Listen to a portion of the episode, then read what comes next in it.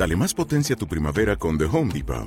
Obtén una potencia similar a la de la gasolina para podar, recortar y soplar con el sistema OnePlus de 18 voltios de Ryobi desde solo 89 dólares. Potencia para podar un tercio de un acre con una carga. Potencia para recortar el césped que dura hasta dos horas. Y fuerza de soplado de 110 millas por hora. Todo con una batería intercambiable. Llévate el sistema inalámbrico OnePlus de 18 voltios de Ryobi. Solo en The Home Depot. Haces más. Logras más.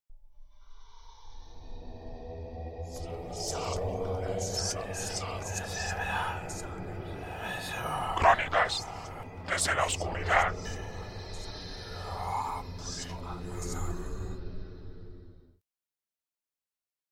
En la oscuridad del bosque.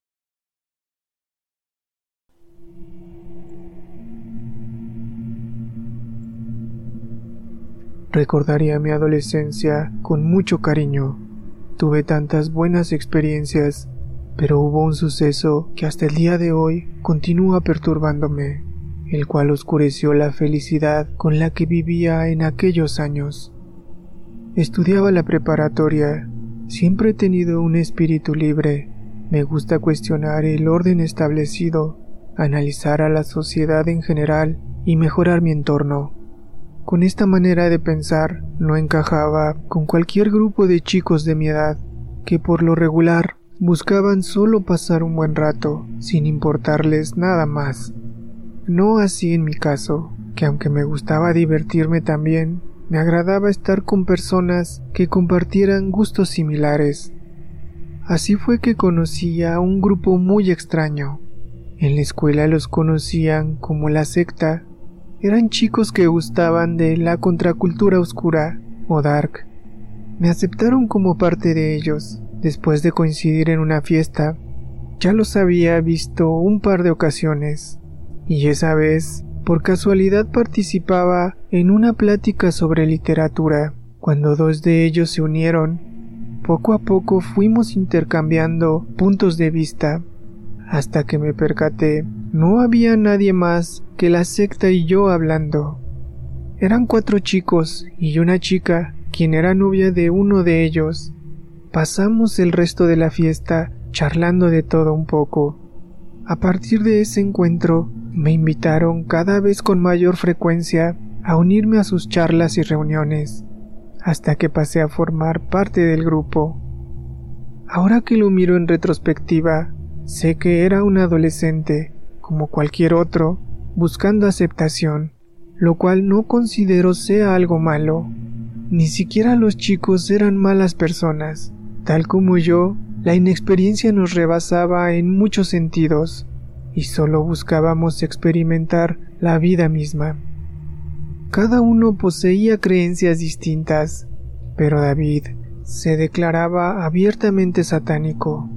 Respetaba lo que los otros creíamos, pero su fe era muy grande. Nos hablaba del odio como el motor para realizar infinidad de proezas, así como de la fuerza que tenían algunos demonios, a los cuales adoraba. Considero que realmente sabía muchas cosas. De él fue la idea de salir al campo cierta noche del año. Según nos contó, justo la última de abril y la madrugada de mayo, en donde, si te encuentras en un bosque o cualquier otro lugar alejado de la urbanización y en contacto con la naturaleza, es casi un hecho que podrás ver a seres de otros planos espirituales. En su caso, esperaba encontrarse con algunos demonios que él personalmente se encargaría de invocar. Estoy convencido el día de hoy que si eres creyente de estos temas, te parecería una locura participar en algo semejante. Pero pensaba distinto en ese momento, y aunque no compartía su ideología o religión, estaba convencido que nada ocurriría aunque la aventura en el campo sí que llamaba mi atención. Sería divertido acampar, compartir alrededor de una fogata y pasar dos o tres noches en un bosque. No tenía comparación. Por tal motivo, yo fui el primero en decir que contara conmigo.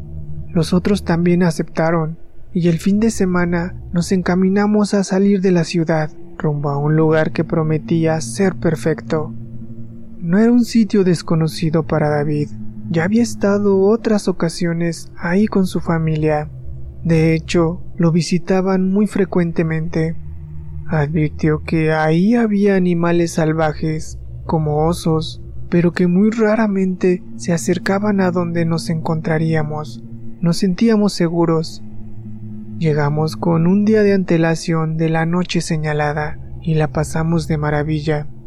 Rita, que era la única chica del grupo y novia de David, era miembro de una banda y llevaba una guitarra siempre con ella, con la que amenizó nuestra aventura, haciéndola más agradable aún. Pero todo esto se acabó la siguiente velada. David era una persona que tomaba con mucha seriedad ciertos temas, y su fe era uno de ellos. Durante el día se preparó, según él, para recibir a sus deidades, se ungió con aceites especiales, y la mayor parte del tiempo lo pasó en su tienda de campaña, meditando. Rita lo apoyaba como pareja, pero afirmó no compartir sus creencias, así que convivimos con ella la mayor parte de ese día. Llegada la noche salió, tenía un semblante sombrío, dijo que había llegado la hora. Encendimos una fogata y, dirigiéndose a todo el grupo, nos habló de la grandeza de la oscuridad y de lo sublime que estaba por ocurrir. También nos dijo que si alguno quería marcharse, por temor, podía hacerlo. No creo que ninguno de nosotros creyéramos en lo que decía, simplemente lo acompañábamos por amistad y nadie se retiró. Había asignado un área a un lado de la fogata en donde con mucho cuidado trazó un pentagrama, agregando algunos extraños símbolos que nunca había visto. Los llamó por su nombre, a la vez que recitaba en una extraña lengua un tipo de oración. Eran tres los demonios que adoraba. Les ofreció su propia sangre, realizando un corte en su mano. Estuvo cerca de veinte minutos repitiendo las letanías, hasta que al no ocurrir ningún cambio, se detuvo. Se le veía frustrado y decepcionado. Un silencio incómodo nos embargó, pero afortunadamente Sergio, otro de los chicos, se apresuró a preguntar si alguien quería un trago. Todos dijimos que sí, mientras Rita abrazaba tiernamente a David, quien intentó ocultar algunas lágrimas, mientras decía no saber por qué lo ignoraban, si le servía con fidelidad y fervor. Tratamos de hacerlo sentir mejor, bromeando sobre tonterías que vivíamos diariamente, y así transcurrió el tiempo. Habían pasado tal vez dos o tres horas. No puedo decir que estábamos completamente ebrios. En realidad, todos habíamos bebido poco, quizá algo mareado solamente. El fuego menguó porque necesitaba más leña. Sergio hizo esta observación mientras se levantaba diciendo iría a buscar un poco. David también lo imitó para acompañarlo. El resto esperaríamos. A esa hora de la noche ya me sentía cansado. Pensé que cuando mis dos amigos volvieran me retiraría a dormir. De pronto, de la oscuridad del bosque, se dejó sentir un extraño viento muy frío. No puedo describir con palabras la sensación que producía al tocar la piel. No era un frío común, era mucho más gélido. Además, te hacía sentir algo realmente atemorizante, al punto que los vellos de tu nuca se erizaban. Nos miramos unos a otros, un poco nerviosos. Aunque la noche era fresca, la temperatura no se acercaba ni un poco a ese viento. Súbitamente el fuego se apagó, como si algo lo hubiera extinguido mágicamente. No hubo humo o brasas de lo que había ardido, ni siquiera una ligera sensación de calor. Simplemente desapareció. Esto realmente nos asustó. Inmediatamente nos pusimos todos de pie, alertas. Escuchamos pasos aproximarse. Confiaba en que se trataba de David y Sergio, Esperaba verlos aparecer en cualquier momento, pero en su lugar, lo que se manifestó hizo que no pudiera moverme de la impresión. Parecía un hombre, solo que su estatura era inusual, tal vez dos metros y medio o más alto aún. Portaba una túnica negra, sus manos las ocultaba dentro de ella. No podíamos mirar su rostro, ya que una capucha lo ocultaba, combinado a que avanzaba con la cabeza inclinada. Un lamento estridente se escuchaba en la lejanía.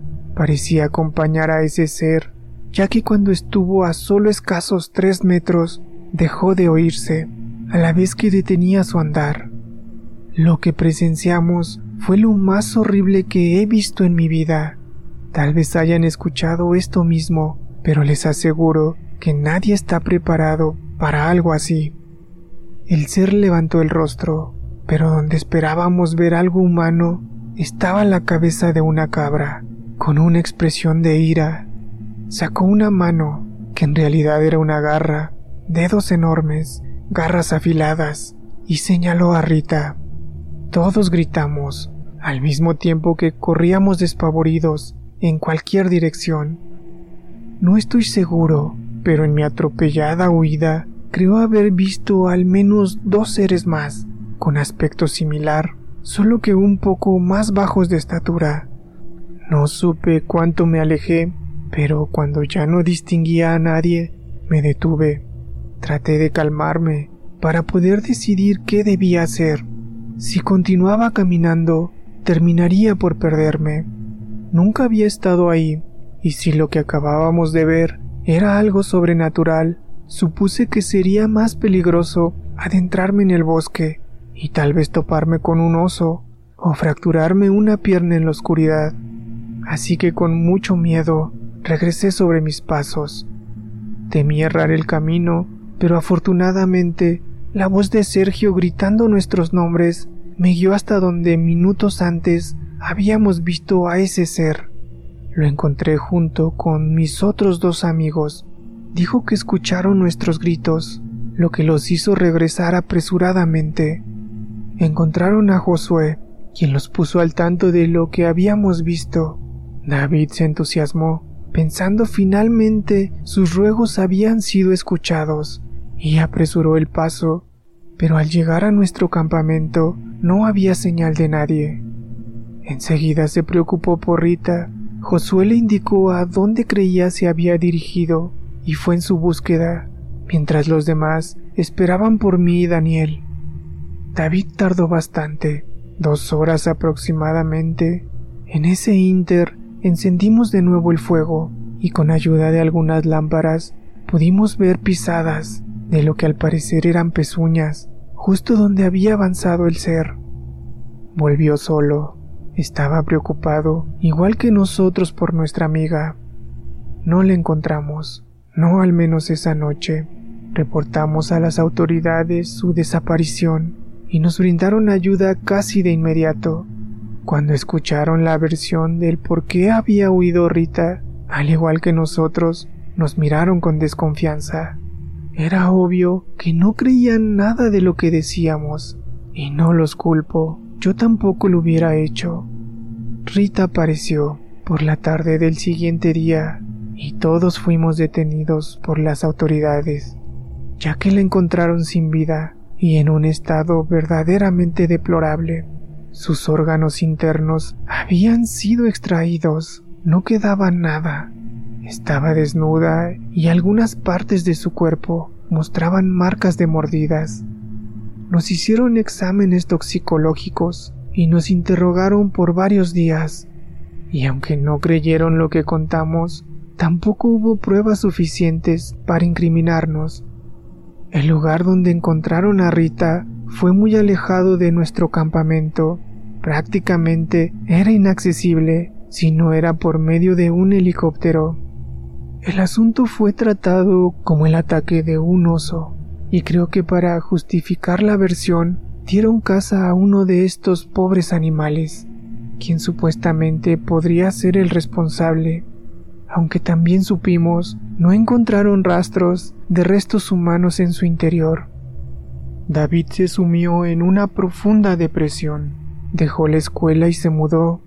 Conservamos cierta comunicación con él y su hermano, hasta que un día Este último nos comunicó que ya no podría respondernos, ya que mi amigo había sido ingresado a un hospital psiquiátrico. Por diversas fuentes supimos que decía los tres demonios, quienes eran sus deidades, sí habían acudido a su llamado esa noche, pero no eran lo que él pensaba.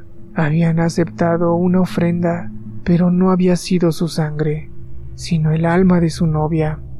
Refería que lo atormentaban todo el tiempo, y finalmente nos enteramos que se quitó la vida en el lugar donde estaba internado.